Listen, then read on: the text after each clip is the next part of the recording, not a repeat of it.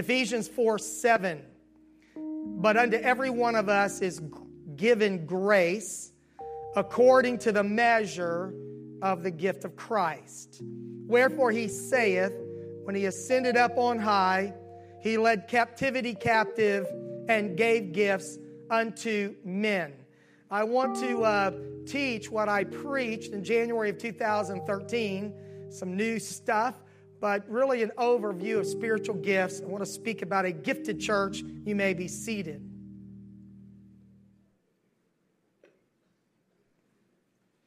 God made each one of us unique.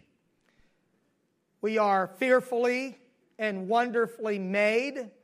We all know about the uniqueness of a fingerprint.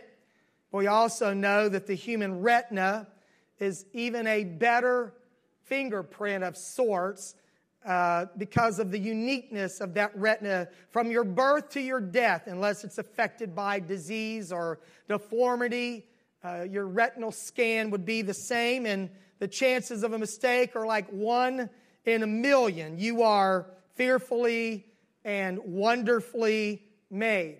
They say that there are four personality types choleric, melancholy, phlegmatic, sanguine, maybe combinations of all those four would make 16, but there's an endless possibilities of who you are. You are uniquely you.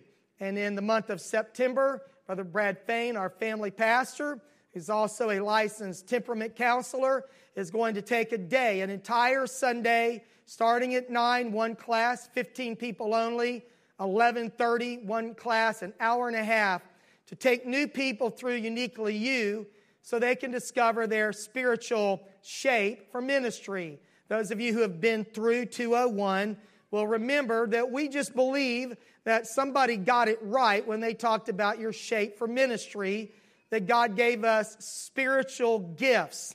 That tells us how we serve. He gave all of us a heart for ministry. That tells us where we should serve. He gave us abilities, and many of those have been cultivated through education and experience throughout our lifetime. And those abilities also define where we would serve and how, excuse me, how we would serve in ministry. We have a personality.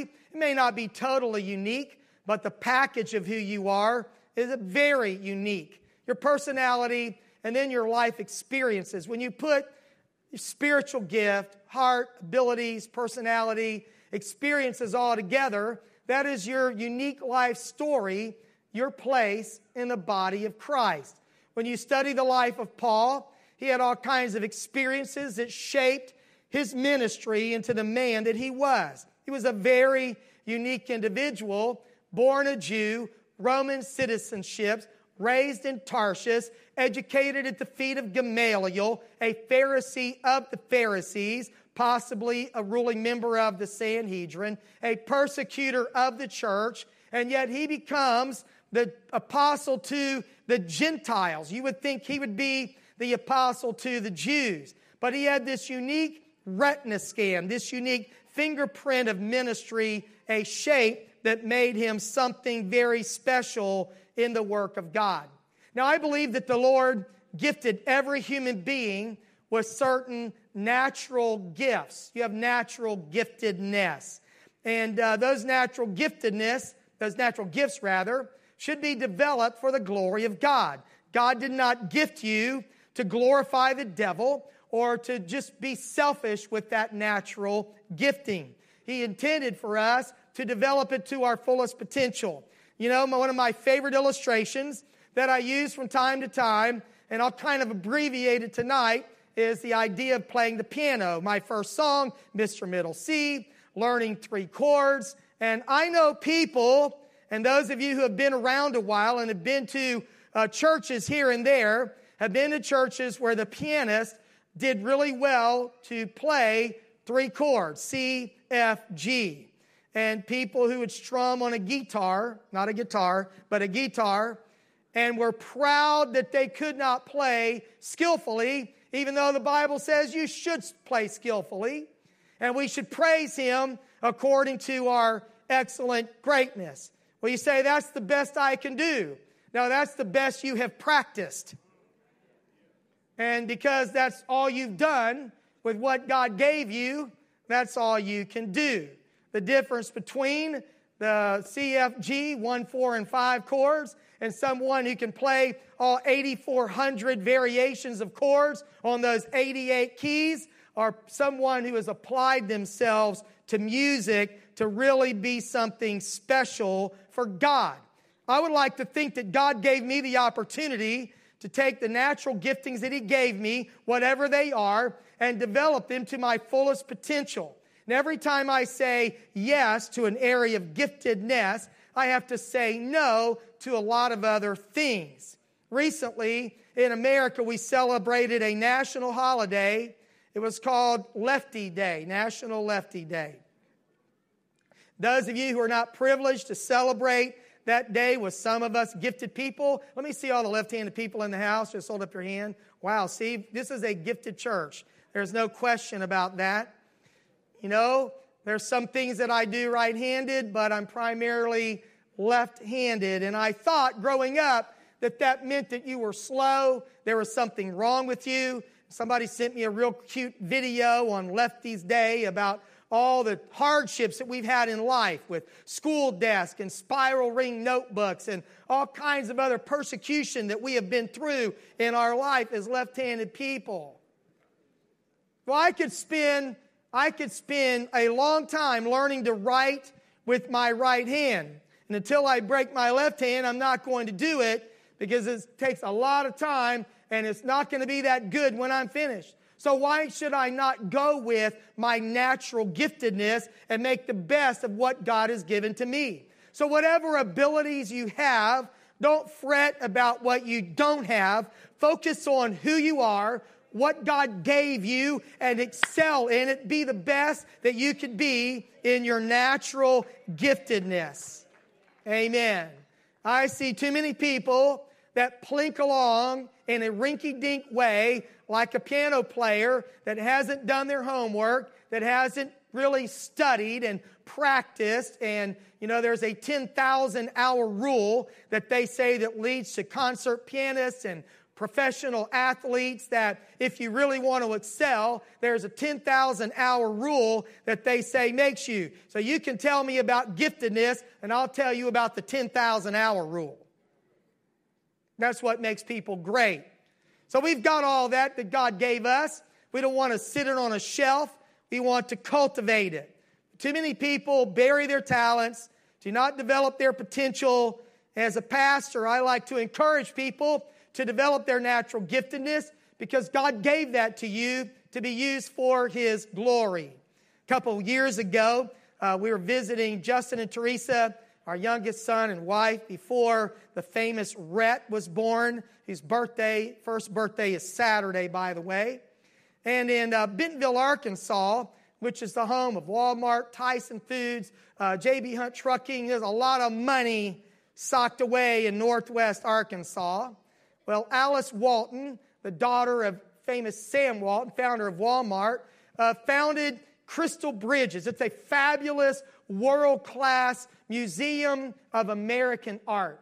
And it's free. We went to Crystal Bridges, and there was a Norman Rockwell uh, display there that was just intriguing and fabulous. I read a little bit about Norman Rockwell. Some people made fun of him because of the way he painted, because it was American and they didn't like that. And it was clear and true to life, but they thought it was too happy that he wrote, he, he painted too happily which kind of is humorous to me.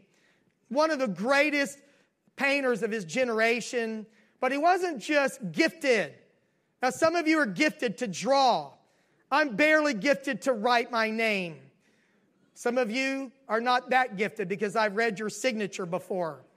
But anyway, back to the sermon. Some people just draw. But Norman Rockwell was not just a guy that had a gift, when he was a young man, he went to work for the Boy Scouts, and then later he started painting for the Saturday Evening Post. And over a period of years, depending on what you read, he did at least 328 covers for the Saturday Evening Post over a period of 47 years from 1917 through 1963. He produced an average of seven covers a year, but some years he produced 10 or 11 covers. He made the most of the gifting that was natural in him. His relationship with the Boy Scouts of America lasted 64 years, and he painted many famous paintings for the Boy Scouts. In his lifetime, Rockwell created over 4,000 original works, and long after his death in 2013, one of his paintings called Saying Grace sold for $46 million. I'm sure he uh, would have liked that to happen while he was alive. That he doesn't know, does he? Norman Rockwell. You say, well, you know, Pastor, you don't know me, but I know Norman Rockwell. Well, maybe you're not that gifted. Five talents, two talents, one talent. But this month in Atlanta West is about encouraging you, hopefully inspiring you, maybe even challenging you to go pursue those gifts. Go after what God gave you and make the most you can uh, of what God put in your heart. You know, a lot of times, not a lot of times, I believe all the time, uh, great people have a combination of gifting and grit, of discipline and determination to overcome a whole lot of things to become great for the glory of God. So it is my passion. I think you know this. It is my passion to help people discover their spiritual gifts, not just their natural gifts, and to develop them to their fullest potential. It is not because I think that I have arrived, attained, as Paul would say about himself. I've not apprehended that for which also I have been apprehended of Christ Jesus, but I am motivated to encourage people to not settle for the low shelf of life, to choose what you want from the shelf of life, and then pay the price to be the best you can to the glory of God who gave his life for you. Why not, right? Why not be the person that goes for the gold in the kingdom of God? Amen. That's my, not just my passion, it's my calling as an apostolic minister. My God given calling or role is to encourage and to develop the giftings of other people. Not just what you got from birth, but what you received when you were born again. Now, I preached about this Sunday, but when you received the Holy Ghost, you spoke in other tongues. That was a supernatural act of God. You cannot do that on your own. So you already know that God can use you in a supernatural way. Every time you speak in tongues, you are doing something that you cannot do. It is God enabling you to do that. You need to take that same faith and believe that if God will fill you with the Spirit, that He will give you the gifts of the Spirit, the gifts of ministry, that He will use you in a phenomenal way beyond your ability, because it is not what you can do, it is what God can do through you by spiritual gifting. Amen. Now, the Holy Ghost is like the power of God that is run to your life, just like the power that is run to this building that allows us to do all the things that we do that involve electricity. If it's your house, it might be a service drop or it might be an underground distribution center called a service lateral. But there is a line, hopefully, that is run to your house. All the electricians in the house know this, and especially those that work in, uh, for power companies. And I know of at least two or three in our church that do that. But that line run to your house enables you to do all the other things was kind of looking around our house at the toaster and the microwave, the refrigerator, the coffee maker. Thank God for the coffee maker. Someone said, I drink coffee for you. Know, are you one of those people? you drink coffee for the other people in your life, for their benefit. The coffee maker and the blender, the food processor and the clothes washer and the clothes dryer, the hair dryer that I use so frequently iron and the electronics, all the other stuff in your home that are powered, they've got to get their power somewhere, right? So when we talk about spiritual gifts, we understand that all of the appliances, all of the accessories, if I could say it that way, of the Holy Ghost are powered by the Holy Ghost. It's the Spirit of God. And when He gave you His Spirit, He also gave you spiritual gifts. So the people that do not understand what I just said try to relegate speaking in other tongues to one of the nine spiritual gifts. They will take Paul's words and say, Do all speak with tongues without understanding the context. Paul is talking about people that are used to give a message in tongues in a public meeting where God is speaking to the church. And obviously, all do not speak with tongues. But the same man, Paul, said, I thank my God that I speak in tongues more than you all. So if Paul spoke in tongues more than them, that means they spoke in tongues less than Paul, but not, not at all. They did speak in tongues. So, and then Paul said, but in the church, I want to get up and talk in a language you can understand so you can be edified in the body of Christ. So please understand that if you have the Holy Ghost, if the power has been run to your dwelling, that inside of you is supernatural power and the gifting of God in your life. Look at 1 Corinthians 12 11.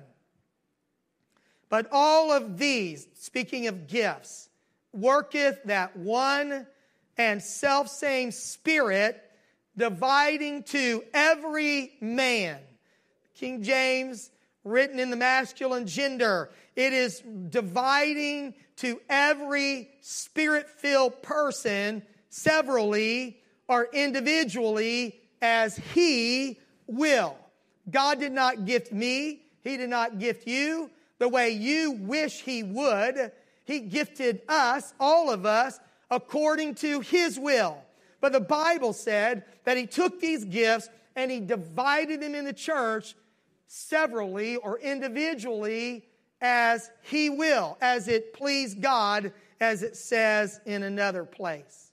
Now, sometimes God supercharges a natural gift.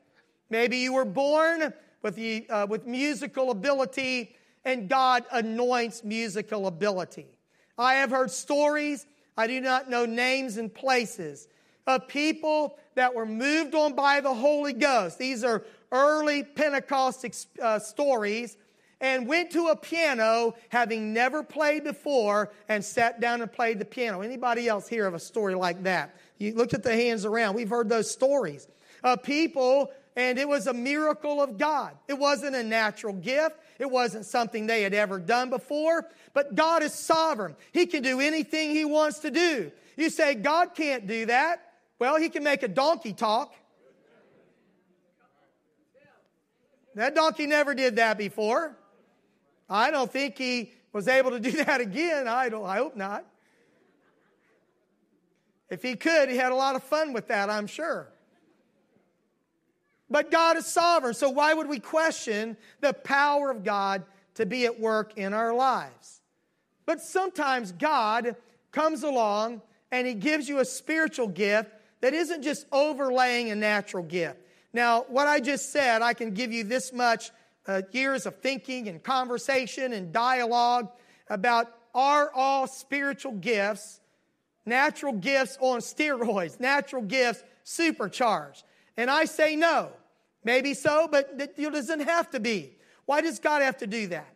Moses doesn't have natural leadership ability. He doesn't have the ability to speak. And I referred to this the other day. But the Lord asked Moses, Who made man's mouth? I don't need your mouth, Moses. I need you to say yes. And if you'll say yes, I can give you the power to speak. Moses doubts, and God gives him Aaron. I mentioned Joshua the other day. Um, excuse me, Gideon rather. Gideon did not have natural leadership ability in everything in his life says no, but here he is. I spoke to you about Paul a few minutes ago. It's here in my notes. But to think that Paul is the apostle to the Gentiles when he was a Pharisee of the Pharisees, he was among the strictest religious faction or sect of the Jews. And yet God uses him to go reach pagan people. To me, that is outside of his comfort zone. But God said he is a chosen vessel unto me to appear before kings. God's going to use him in a special way.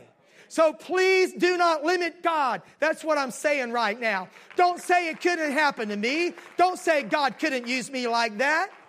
Amen. Don't say it can't happen now. It's too late in my life. Whatever God chooses to do, He is sovereign. Amen. Amos said, I, I was, no, wasn't a prophet or a prophet's son. I was a gatherer of sycamore fruit. I'm just a regular guy. But when God comes and speaks into your life, He can birth something that has never been there. Amen. So God is sovereign. He can at any time, any place, give you gifts for His glory and for your good.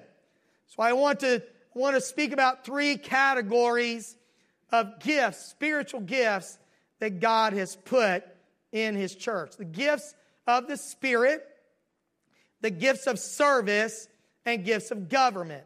And I want to say that there are some theologians that believe that the listings that are in Romans 12, 1 Corinthians 12, and possibly some in Ephesians 4, that those giftings may not be an exclusive list. Like, there, that doesn't mean that God can't do something else. But I believe the nine spiritual gifts are probably more of a finite group. Gifts of service could be open to however God would choose to use us. So let's look first at the gifts of the Spirit. I'm going to do my best to not take too long on any one of these uh, because of the sake of time. And I try, I want to be a little more high level tonight. In other words, I want to give an overview. 1 Corinthians 12 8. For to one is given by the Spirit the word of wisdom. I want you to notice the little things Paul says of how this happens. For to one is given by the Spirit the word of wisdom, to another the word of knowledge by the same Spirit. Remember, He divides severally as He will. Same Spirit, but different manifestations, operations. To another, faith, the gift of faith by the same Spirit. To another, the gifts of healing. It's later called gift of healings, but it's interesting the wording that gifts is plural by the same Spirit. To another, the working of miracles. To a, and notice there's a differentiation between healing and miracles. To another, prophecy. To another, discerning of spirits. To another, divers, different kinds of tongues. To another, the interpretation of tongues.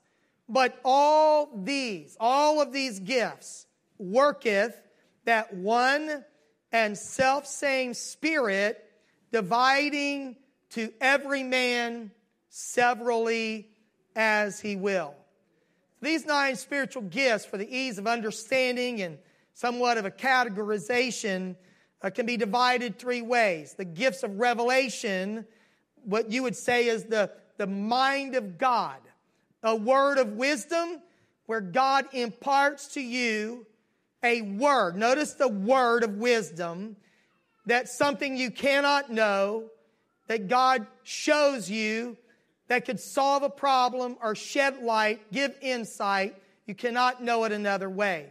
It is not the same as acquired wisdom. It is not what Solomon wrote about in Proverbs when he said, Search for it diligently like silver. This is something that God gifts you with. Now, the Bible tells us to seek the gifts, and I'll talk about that if I get there at the end. But word of wisdom, a word of knowledge. This is a piece of information that you cannot know any other way. It comes from God. I could give examples, but again, this is an overview. A discerning of spirits. Is it from God or the devil or the nature of that spirit? and I have examples of how the Lord has used me in some of these giftings that I knew something that I couldn't know, and the Lord can reveal things to you. But it doesn't mean if you have the gift of discerning of spirits that you know everybody's spirit any more than you have all wisdom or you have all knowledge. These gifts operate for a situation.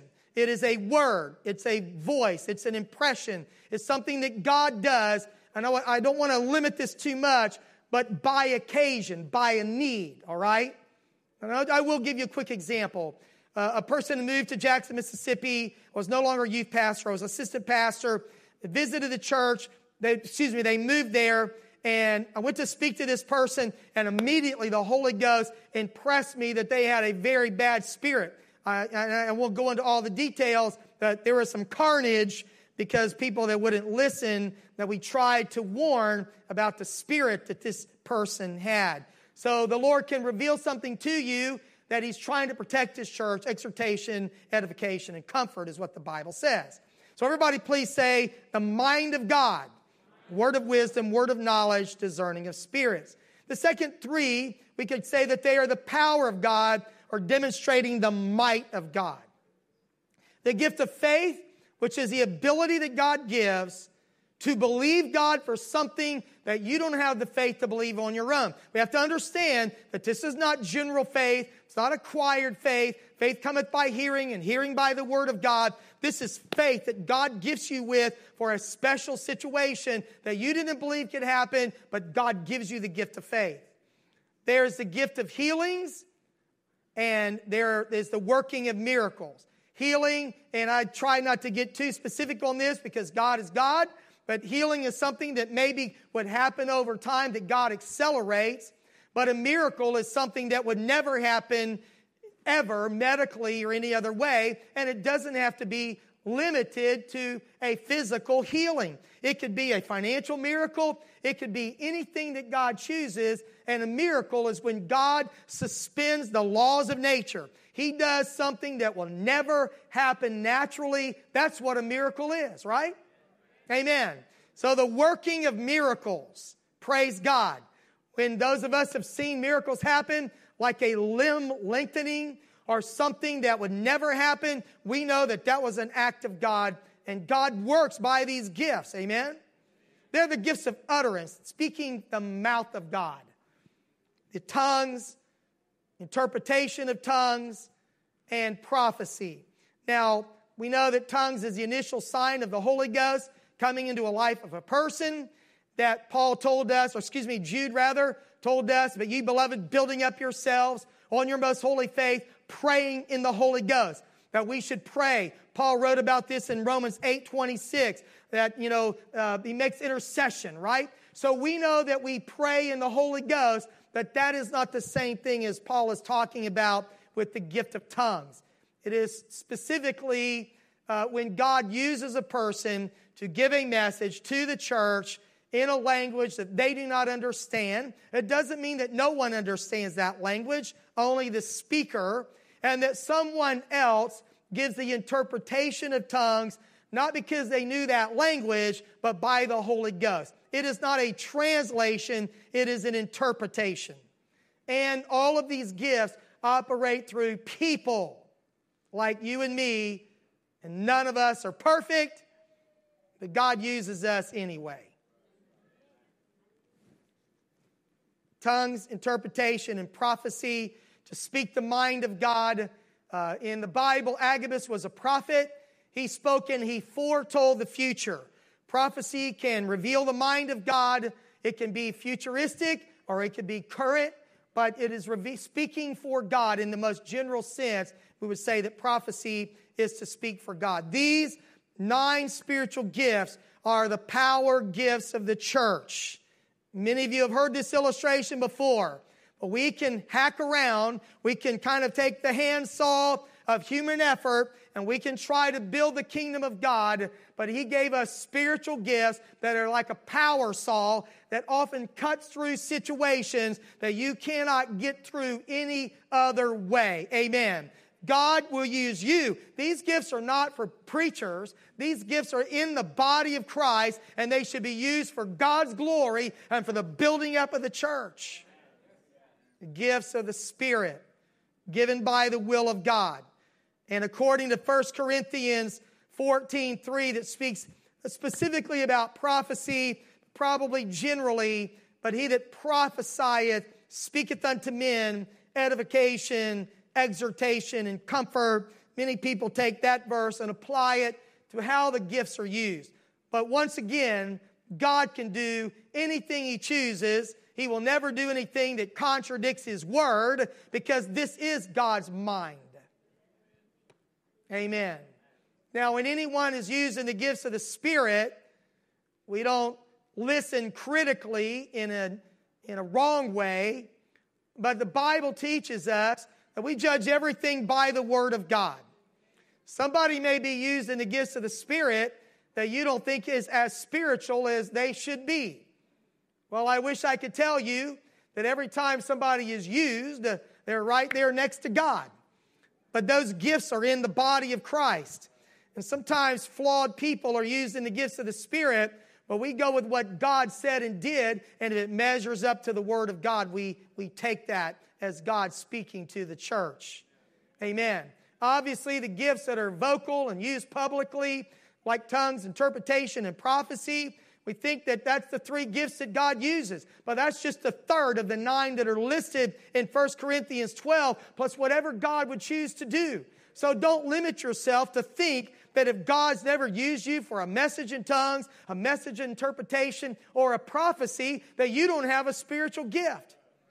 I believe powerful gifts operate in daily life, in church services, in ministry. We cannot do spiritual work in the energy of the flesh. We must operate in the Holy Ghost. Amen? Praise God. All right. Now, I mentioned these operate by occasion as needed, deployed, and then it may not be discernible. You may not know that that person has that gift by the way they, you know, they just walk around and you don't know that they have the gift of working in miracles, but they do. Uh, that's not how they function on a normal basis. The other gifts that are the second category, I want to call serving gifts. So these gifts are not just used you know, by occasion. And I don't mean once every 20 years, by the way. I just mean, you remember in the Old Testament when Samson was used of God, I think Samson, I don't know that he was like a real muscular guy or not. He may think he was, but I think he could have actually looked wimpy. I hope not. Most men back then probably didn't look wimpy because they made a living, they, they worked, and they were physically strong. But I don't believe Samson had to have bulging biceps.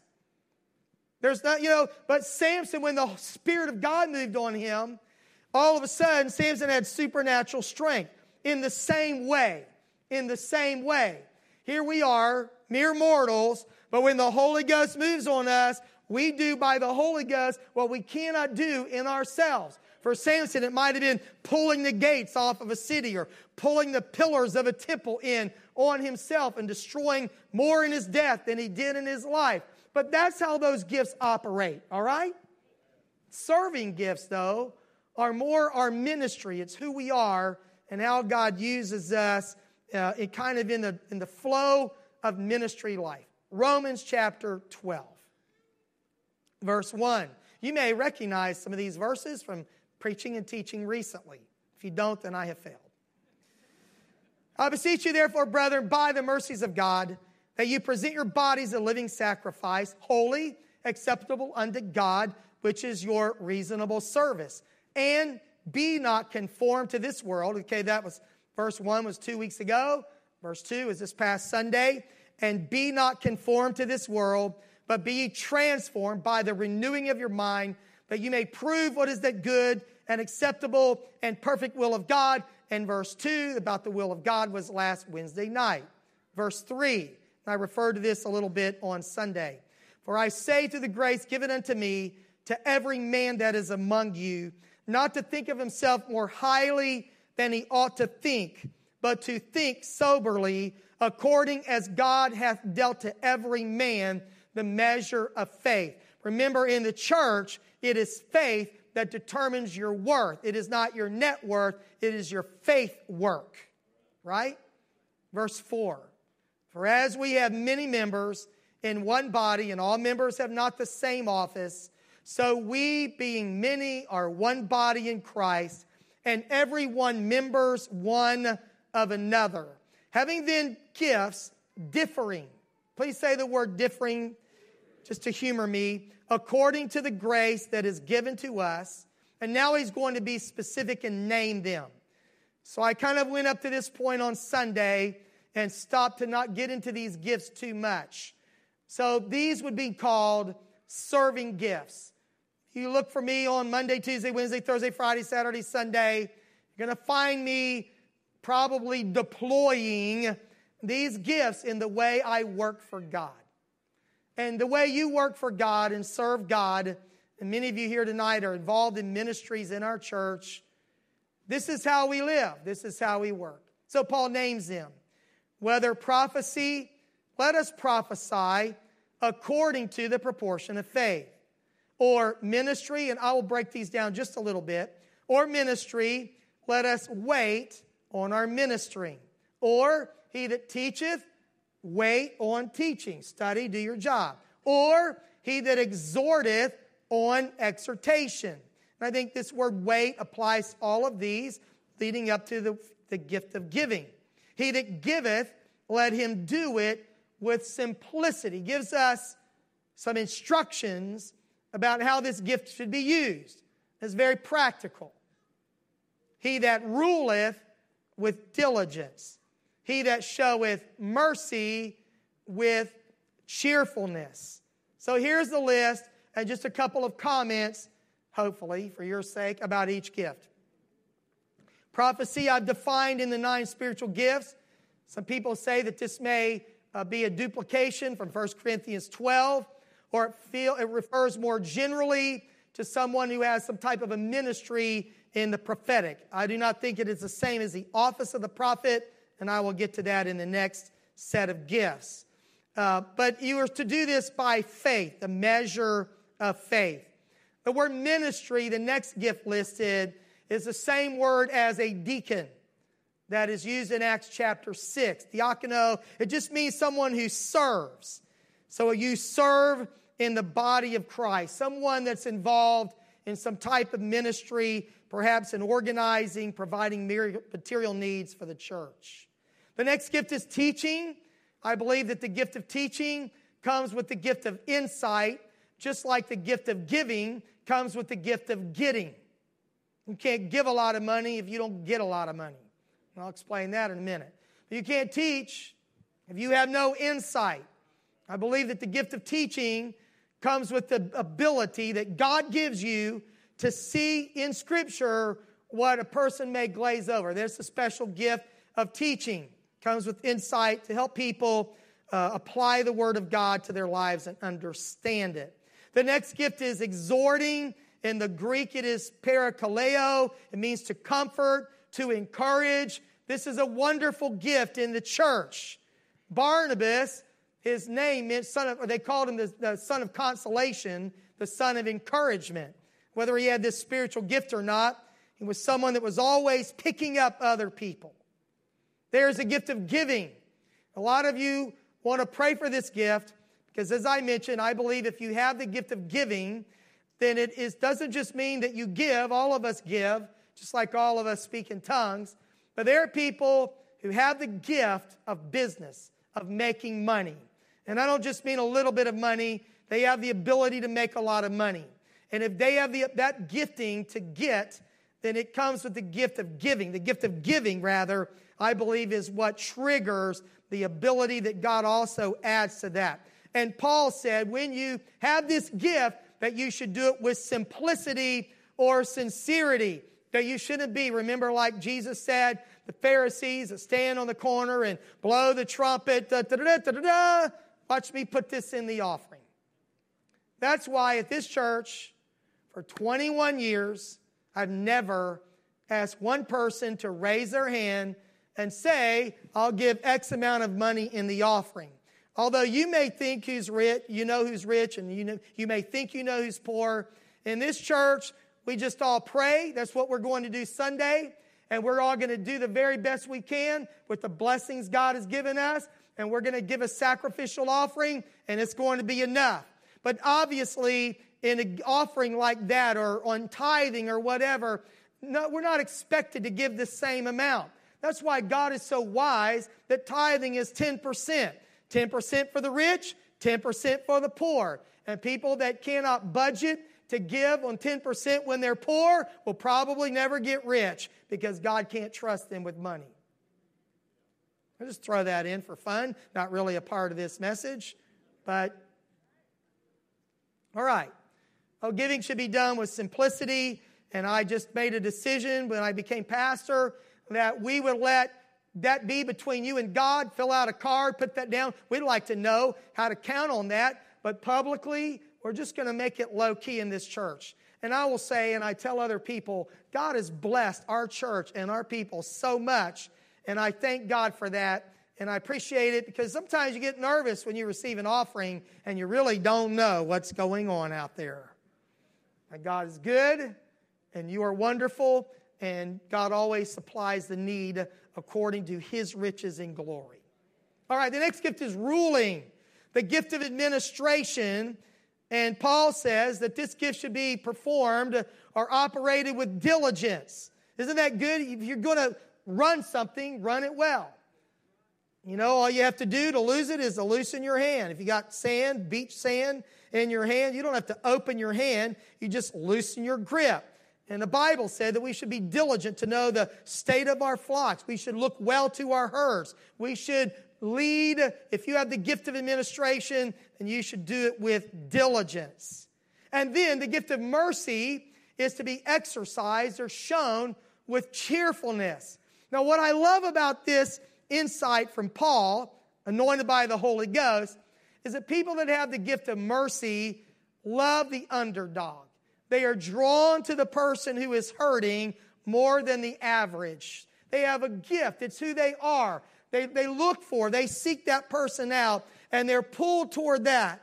But when you're pulled toward hurting people, and that's the people that you're drawn to, then it's easy to get depressed by depressed people. And so Paul says, if you're going to show the gift of mercy, show it with cheerfulness. You're not going to pull that person out of the valley by just getting down there and groveling with them in the valley. This is a spiritual gift. Please say that's a spiritual gift. Now, mercy is a trait, it's something that we should all have, right? But there are people, this is the body of Christ, that are especially gifted with the gift of mercy, and I thank God for them. I thank God for those people. The next gift, and I bring this from 1 Corinthians 20, uh, 12 28. I'm sorry, I did not give media this verse, but Paul uses the word helps kind of a general way, and there are people that have told me in this church, there's a, there's a, there's a wonderful volunteer in this church who said, God has given me the gift of helps. What that means is you tell me what you need and I will help you. That's just my burden. My burden is to help the leaders of this church and to serve any place I can. It may not be real refined or technical, but I just want to help. And we say at Atlanta West that you don't just serve where you're gifted, sometimes you serve where you're needed. If you looked at the ministry finder, I have a feeling that we're not going to get 100 people that apply to do that job where you clean the sanctuary between services. But I just want to give you a clue. You don't have to be rich. You don't have to be able to play an instrument. You don't have to be able to sing if you can push a vacuum, straighten Kleenex boxes, pick up trash, and you're available between the 9 o'clock and the 11.30 service on Sunday, sign you up. You're our man. You're our lady. Right? That's the gift of help. The gift of help says the trash is overflowing in the bathroom and we don't, it doesn't matter to me if we pay somebody to do that, just kind of push that trash down. You know, I learned as a bag boy for a grocery store to pick it up, don't pass it up. Everybody should take ownership. And by the way, you know what I despise about communism? Is that when something is everyone's, it is no one's. It reminds me of the men's dorm at Gateway when I was president there for three years, that because it was everybody's dorm, it was no one's dorm. So it turns into a ghetto because nobody cares. I'm not criticizing people that are poor that have to live in a ghetto, but the problem with the ghetto mentality is you don't care because it's not yours. But I feel a sense of responsibility to this church. This is my church. This is not just where I pastor, this is where I attend church, where my family goes to church. So if something's not right, it bothers me. I have a sense of ownership. I've been investing my time, my talent, and my treasure giving into this church for 21 years. So, yeah, where your treasure is, there will your heart be also. And people don't give, people that do not give time, talent, treasure don't care what happens to the church because they have nothing invested. But people who give of their time, give of their talent, give of their money, they care about what happens here. They love this church. Amen? And there's a lot of people that feel that way. I'm not just trying to hype you up to make you think that. Got my 2016 Gideon's report, you know, Gideon's army report, and I know how our church is doing, and I thank God for that. Everybody say helps. Say, Pastor is meddling. No, don't say that.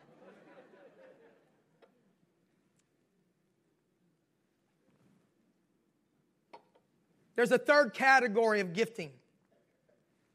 We have spiritual gifts, we have serving gifts, and you could call these different things. But I believe God also put in the church governmental or apostolic ministry gifts.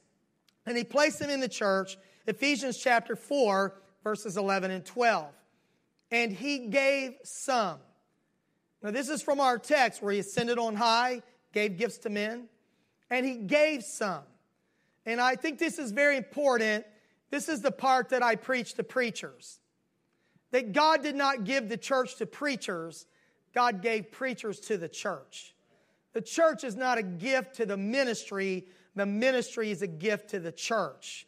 The ministry was given to serve and lead and perfect or mature the church. So my role is a serving role. And even though God gives authority, it is balanced with responsibility. Okay? He gave some apostles and some prophets and some evangelists and some pastors and teachers. Here is a list apostles, prophets, evangelists, pastors, and teachers. Each of these ministries have different roles. The role of an apostle is a founder. He goes where there is nothing. Paul was an apostle. He said, I don't want to build on another man's work. I'm going to go where there is nothing. A prophet speaks for God. In the New Testament church, I believe they had the authority to set in order, to give direction, a role of a prophet. And it's not just a person who prophesies. And, you know, unfortunately, we're real awkward in the apostolic church to say so and so is a prophet. Many people who would proclaim themselves a prophet may have a gift of prophecy, but they're not in the office of a prophet. So we're kind of careful about that because it's probably been abused. An evangelist has a calling to lost people, but he doesn't have to be a guy that travels around. I believe DJ Hill is an evangelist, but he's on staff at our church now. Thank God for that.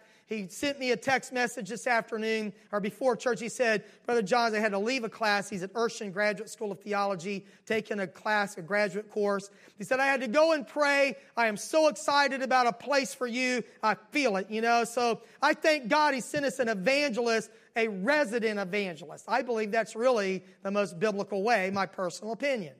He gave some pastors, that's what I am, a shepherd to lead and feed the church, but also do what verse 12 will tell us and teachers. Some people put pastors and teachers together, but in Antioch, there were prophets and teachers listed like that. So there are people who have that gift of insight, but it is an apostolic ministry to teach, and this is what they do according to verse 12, Ephesians 4:12.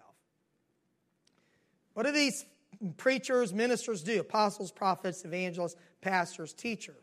It is for the perfecting of the saints for the work of the ministry, for the edifying of the body of Christ. I read this first Sunday in the NLT. I want to read it again, the Living Translation, which is a thought for thought translation. Their responsibility, me, apostles, prophets, fivefold ministry, their responsibility is to equip God's people to do his work and build up the church, the body of Christ. If you read this in the King James, some people would think that a preacher's job is to perfect the saints, do all the work of the ministry, and edify the body of Christ. But this is a progressive thought that God gives authority to mature the church, to equip the church, so that everybody, the entire church together, does the work of the ministry so the body of Christ is built up. And the reason there are many impotent churches, churches that lack power, churches that are not mature, is that there are too many churches where their concept is let's hire a preacher, let's wear him out, and then we'll get another one after we kill him. Because their idea of Ephesians 4:12 is that that's what he does. And believe me, a good preacher ought to work very hard, and my record stands for itself for 21 years. So, about bragging or complaining, I believe preachers ought to be hard workers. They ought to be the hardest workers of anybody. That's how I believe. So, but the goal, what kind of a church would it be if it was a pastor or a preaching staff or a handful of people? It would be a horrible church. And not only would it be a bad church, it wouldn't be God's church because God's church is where every member is gifted, empowered, Holy Ghost filled, involved. They have found their place in the body of Christ, the gifting of the church. Amen. The perfecting of the saints, that they may do the work of the ministry, that the body of Christ may be built up. And the imagery that Paul has in Ephesians chapter 4, you know, is of a king that goes to battle. He's victorious. He conquers his foe. He captures the spoils of war. He brings it all back to his kingdom. There's a tremendous parade, and behind him is the vanquished foe, that enemy king. And as the parade snakes its way through the city, they are sharing the spoils of war. The Bible said he led captivity captive. He ascended. He gave gifts to men. That is a picture of what Jesus Christ did through his death, his burial, his resurrection, his ascension back into heaven. And when the Holy Ghost was poured out on the day of Pentecost, he did not just pour out his spirit of the Holy Ghost, but with it came the gifts of the Spirit, the gifts of service, the apostolic ministry. It is what Jesus Christ did to gift his incredible, powerful church. A few scriptures. Worship team, please come give us hope. 1 Corinthians 12 31. Here's what we need to do. But covet earnestly the best gifts. 1 Corinthians 14 1. Follow after charity and desire spiritual gifts. I know the rest of the verses, but I'm, I want you to see these phrases about gifts. 1 Corinthians 14 12, Paul said of the Corinthians, even so you, for as much as you are zealous of spiritual gifts.